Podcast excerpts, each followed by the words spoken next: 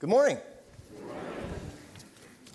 Hey, good morning to the choir, too. I love you all. you guys are awesome. okay, um, so I, want to start with a, a few minutes of, of introducing the Corinthian church, 1st and 2nd Corinthians. The Corinthian church was a mess. Okay?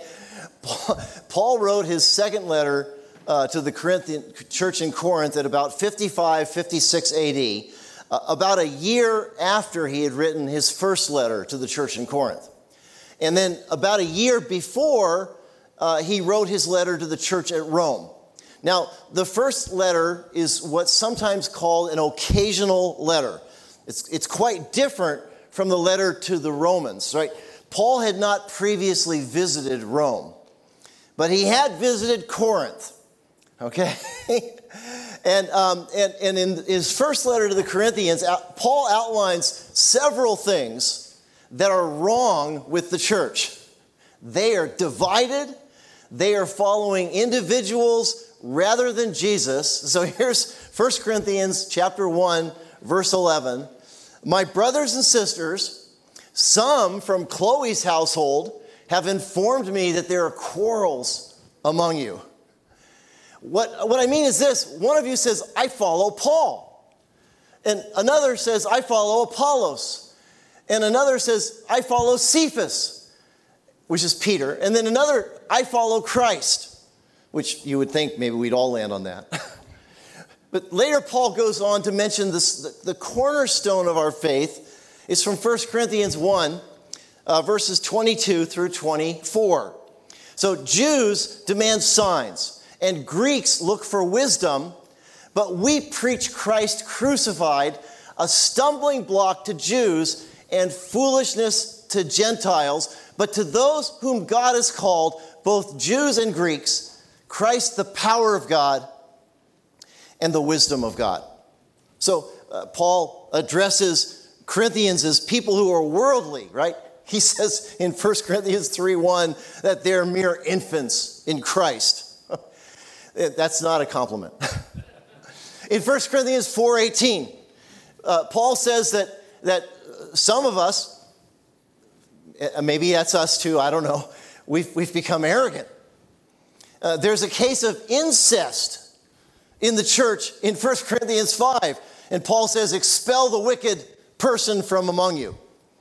In 1 Corinthians 6, people are taking their disputes to civil courts and not to the church. And I, I know there's a place for civil courts in our society. For, for Paul, he felt that Christians were better equipped to solve civil disputes in their church than the courts.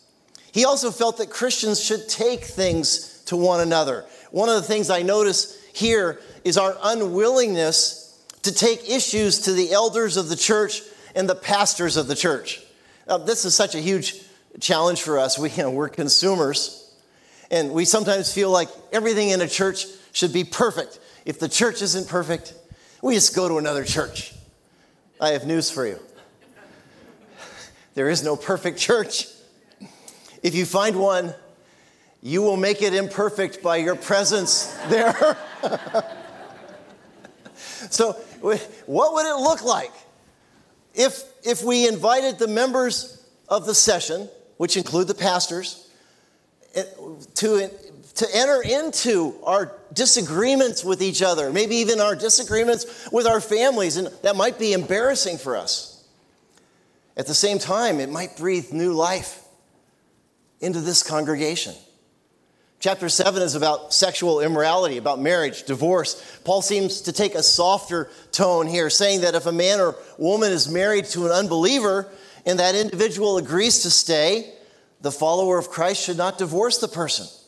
Chapter 8 is about eating food sacrificed to idols. Paul takes the position that Jesus rules, but he also allows for pro- people of stronger faith and trust in Jesus to be aware of those who have lesser faith and trust. And again, there's kind of a gentleness there. Paul wants us to be aware of the issues with which others are struggling. In 1 Corinthians 9, 19 through 23, Paul says these words Though I am free and belong to no one, I have made myself a slave to everyone, to win as many as possible. To the Jews, I became like a Jew to win the Jews. To those under the law, I became like one under the law, though I am myself am not under the law, so as to win those under the law. To those not having the law, I became like one not having the law, though I am not free from God's law, but I'm under Christ's law. So as to win those not having the law to the weak, I became weak to win the weak. I have become all things to all people, so that by all possible means I might save some. Wow, that's amazing, right? Um, that's, that's just incredible. Uh, I do all this for the sake of the gospel that I might share in its blessings. I love that spirit. I've become all things to all people so that by all possible means I might save some. Now, in 1 Corinthians 11, Paul addresses head coverings. Uh, there were formerly temple prostitutes known by their shaved heads who had been saved by God's grace through Jesus Christ and were coming to church. Paul encouraged them to cover their heads so they were not known for their former role in the temples. Okay? Uh, in 1 Corinthians 11 also addresses divisions in the church, especially during the Lord's Supper. this is amazing. Some, some were eating their meal, others were going hungry, some were getting drunk. what? it's hard to imagine that, right? So 1 Corinthians 12 is about the gifts of the Holy Spirit. You know, again, there's a division in the church. Some, some people feel that, that they don't have the gift that other people do, like somehow there's a hierarchy of gifts. Some scowl at the gifts of the Spirit in others. 1 Corinthians 13 is about love, and specifically about love because of all the divisions of the church in Corinth. 1 Corinthians 14 is about the gift of tongues and the way in which it might be used in the church. 1 Corinthians 15 is about the resurrection of Jesus from the dead. There was a strong Gnostic influence in Corinth, a division of the body and the spirit. Paul contends that Jesus rose from the dead in every way, both body and spirit. And 1 Corinthians 16 is about saying goodbye. Now, so that's all of that is, is a, a preface for our text today. So there's no such thing as a perfect church. So let's listen to God's word from 2 Corinthians 5, verses 14 through 21. For Christ's love compels us because we are convinced that one died for all, and therefore all died. And he died for us that those who live should no longer live for themselves, but for him who, was, who died for them and was raised again. So from now on, we regard no one from a worldly point of view. Though we once regarded Christ in this way, we do so no longer. Therefore, if anyone is in Christ, the new creation has come. The old has gone, the new is here.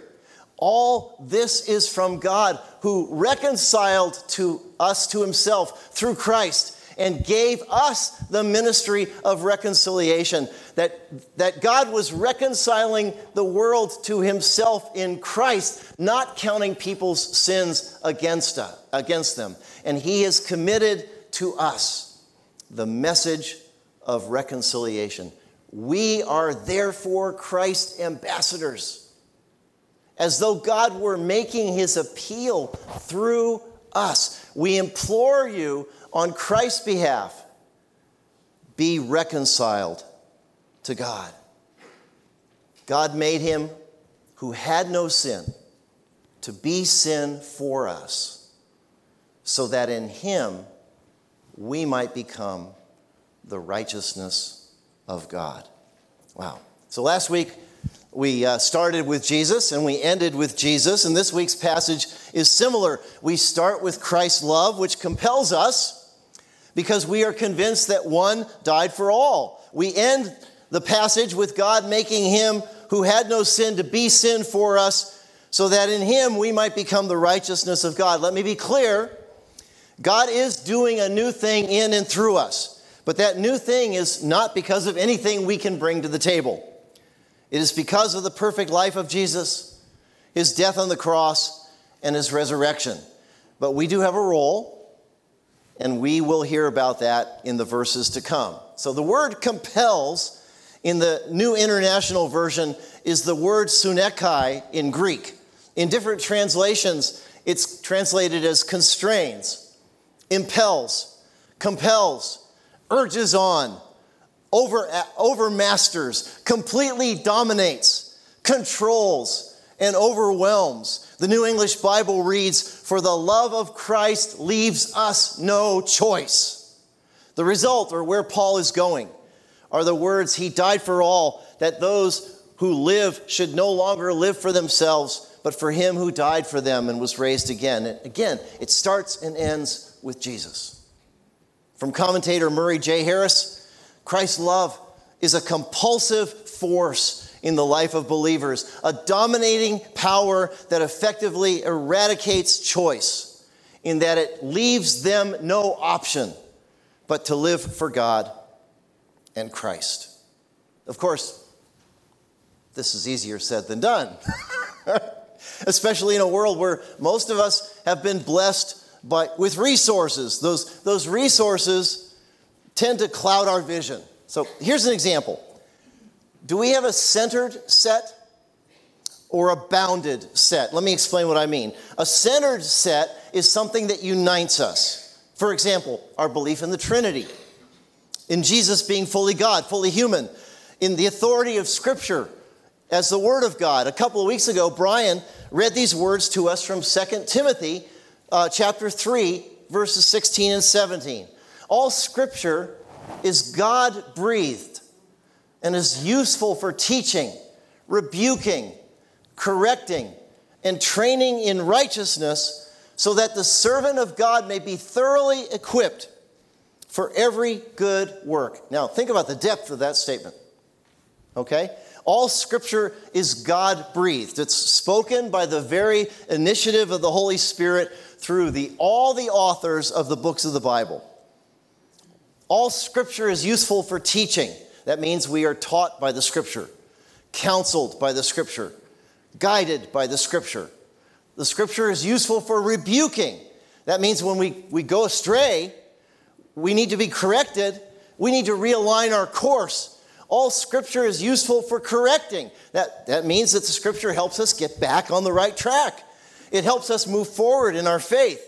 You know, we have so many tools available to us right now. Um, I didn't bring my phone up here with me, but I have, I have U YouVersion on my phone, and it gives me 71 different versions, English versions of the Bible. Amazing, right? At the same time, I also have other things on my phone. Uh, you may have Facebook or Instagram or Twitter or TikTok or others. Um, you know, the challenge is real because I think our forms of social media dominate over our consumption of Scripture. Now, finally, all Scripture is useful for training in righteousness, right? Now, I think John Stott said it best about righteousness. First, we have right standing before God because of what God did for us through Jesus Christ. Second, we develop right character with God because of what God did for us through Jesus Christ. And third, we develop right actions, living out our standing and our character because of what God did for us through Jesus Christ. And the goal is that the servant of God may be thoroughly equipped for every good work. We are intended to be a force in this world for Jesus Christ. We are intended to make a difference. The scripture unites us. Of course, right? We differ on interpretation. There are like 40,000 different Christian denominations in the world. All right? Uh, the, God the Father unites us. Jesus Christ, the Son, unites us.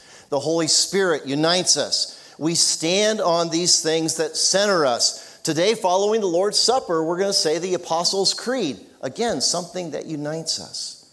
When I was in Lee Summit, Missouri, I was there for 23 years as a church planter. I had an amazing group of friends, and we would meet to pray once a week. There was a Southern Baptist, there were some non denominational types, there were some Presbyterians, there were some Pentecostals. And we knew we had differences, especially on the power and the work of the Holy Spirit and on the issue of baptism. But we were centered because of our common belief in the perfect life and sinless death and the resurrection of Jesus Christ. A bounded set is something that divides us. So we get caught up in our differences. We don't see our similarities. Someone gets caught up in infant baptism versus adult believer baptism. Someone gets caught up in the gifts of the Holy Spirit. On May 28th and June 4th and June 11th, we're going to do a series on the power of the Holy Spirit. You're going to want to be there. All right? There are other things that tend to divide us as Christians. Uh, some of them have to do with the right and the left, the Democrats and the Republicans. So, yeah, hear me on this, okay? Be patient. I think most people assume that CNN tends to lean a little left, Fox tends to lean a little right, MSNBC tends to lean a little left, Newsmax tends, tends to lean a little right, and maybe all of them lean farther than that, okay? We could go on and on about different kinds of media and where they fit on the spectrum. But, friends, if you are going to one hour of church a week and consuming 20 hours of media from either the right or the left or the center, what is influencing you the most? Our access to money can also be a stumbling block to the life of faith. We've been blessed in this country with amazing resources Sometimes we let our consuming cloud our vision of faith. I've said this before. There are other countries that face different challenges with all the various forms of government in those places, but this is the country in which I've grown up. It's the only one I've ever known. The water in which we swim is consuming, but we don't even know it's the water in which we swim. Sometimes our resources keep us from following Jesus, and sometimes they help us. Again, from Murray Harris. When Christ died, he was acting both on behalf of and in the place of all human beings. He represented them by becoming their substitute. So we know that all human beings did not avail themselves of Jesus Christ, and some did, and you are among them if you have placed your faith and trust in Jesus Christ. And now we get to the meat of the passage. as if what we haven't heard wasn't already enough. In verse 16, Paul says, So from now on, we regard no one from an earthly point of view. Though we once regarded Christ in this way, we do so no longer. Now, I think Paul is pointing to his view of Jesus before his conversion. So, Paul is saying that he regarded Christ from a human point of view. But then Paul was transformed on the road of Damascus when Jesus met him in a deeply personal way and blinded him and brought him before the throne of God where Paul was forever changed, and then Ananias restored his sight. We are a new creation, right?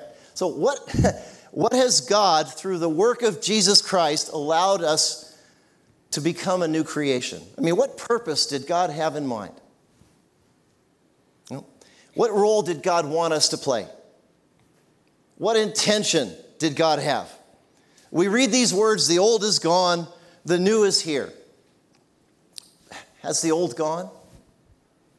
Is the, is the new here? I, I know some people uh, who have had dramatic conversion stories. Uh, if you've ever read the book Unbroken by Laura Hillenbrand, uh, or you've ever seen the movie, um, uh, Louis Zamperini was an incorrigible delinquent. He channeled his energy into running. He, field, he finished eighth in the 1936 in uh, Olympics in Berlin. He became an airman. He became a POW. He was tormented by one of his guards, Mutsuhiro Watanabe, known as the Bird. He was having terrible nightmares of his captors. When he released, he started drinking. He became an alcoholic.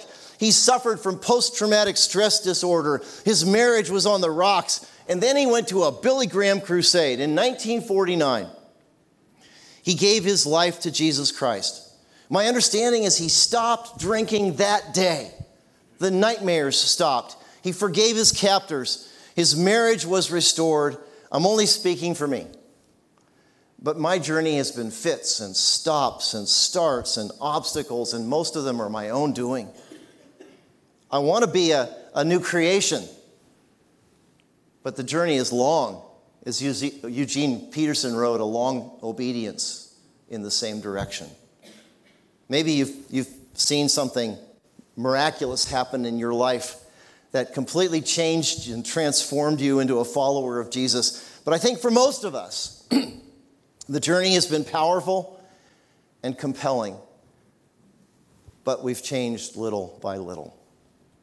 So God reconciled us to himself through Jesus Christ. These words, when I think about them, there was nothing we could do Nothing we could pay, nothing that would impress God. We didn't deserve God. We couldn't impress God, but Jesus lived a perfect life. He was fully human, fully God. He died for us. He rose again from the grave for us. He became the sacrificial lamb that was referenced in the Old Testament, the Lamb of God that takes away the sins of the world on our behalf.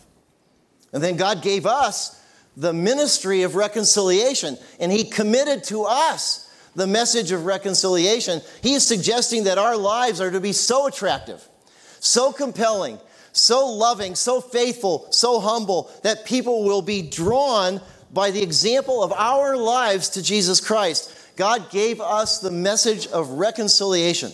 God has committed to us that message of reconciliation. There's no hiding, there's no escaping. We are messengers of reconciliation. We can accept that call, we can deny that call. I think quite a few of us may have walked away from that rec- call to reconcile others to Jesus Christ. You know, we think, let's let the pastors do it. right? But here's the thing I've walked away from that call several times. So, I mean, let's let the evangelist do it.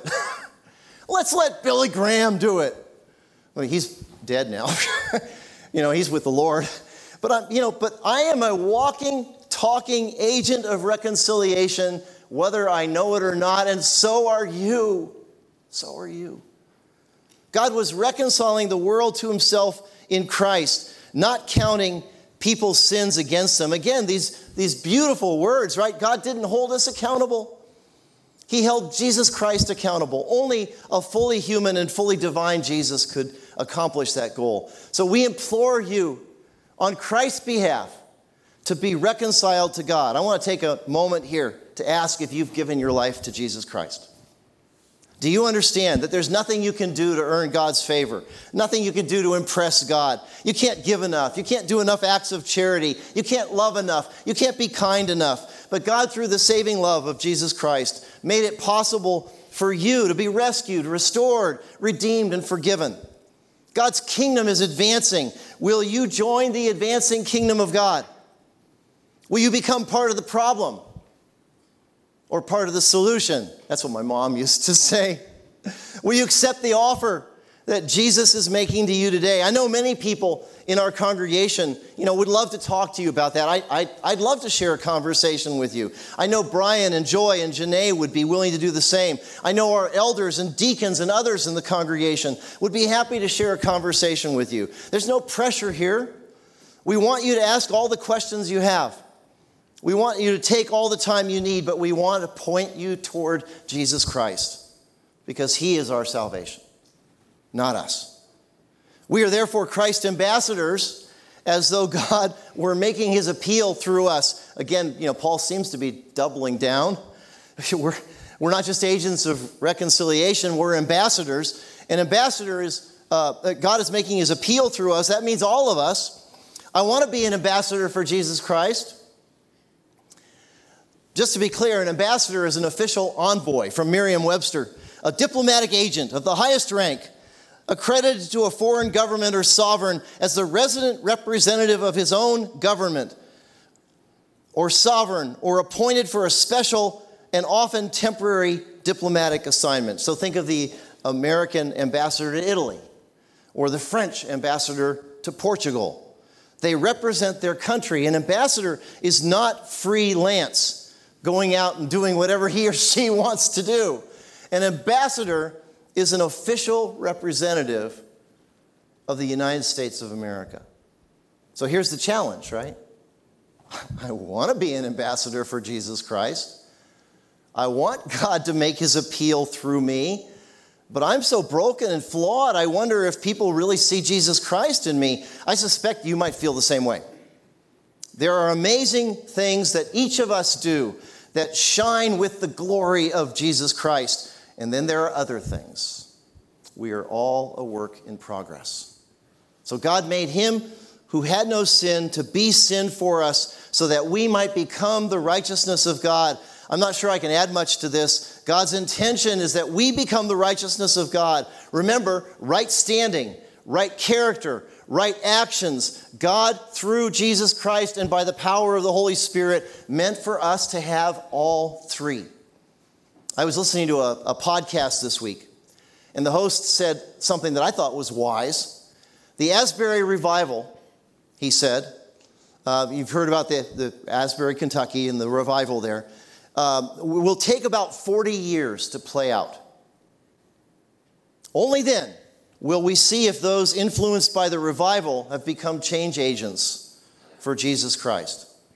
Only then will we see if their lives were truly changed or if they were just caught up for a moment.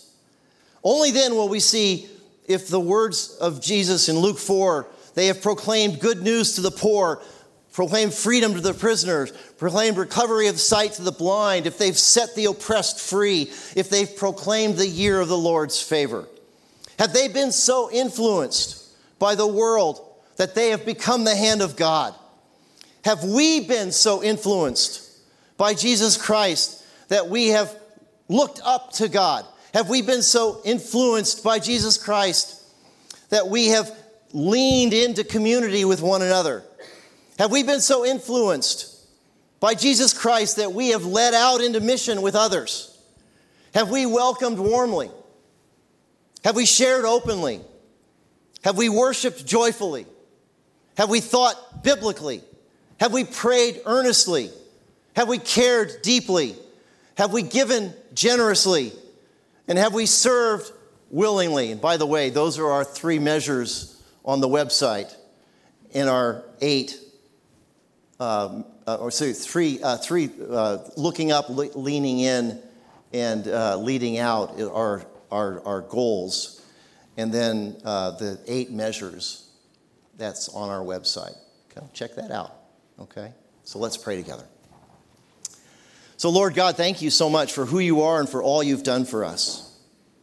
Um, Lord, we, uh, we know that we are ambassadors for you as though you were making your appeal through us. God, we, we want that. Change us, grow us, help us, lead us, guide us, shape us into the image of your Son, Jesus Christ. And we pray this in the name of the Father, the Son, and the Holy Spirit. Amen.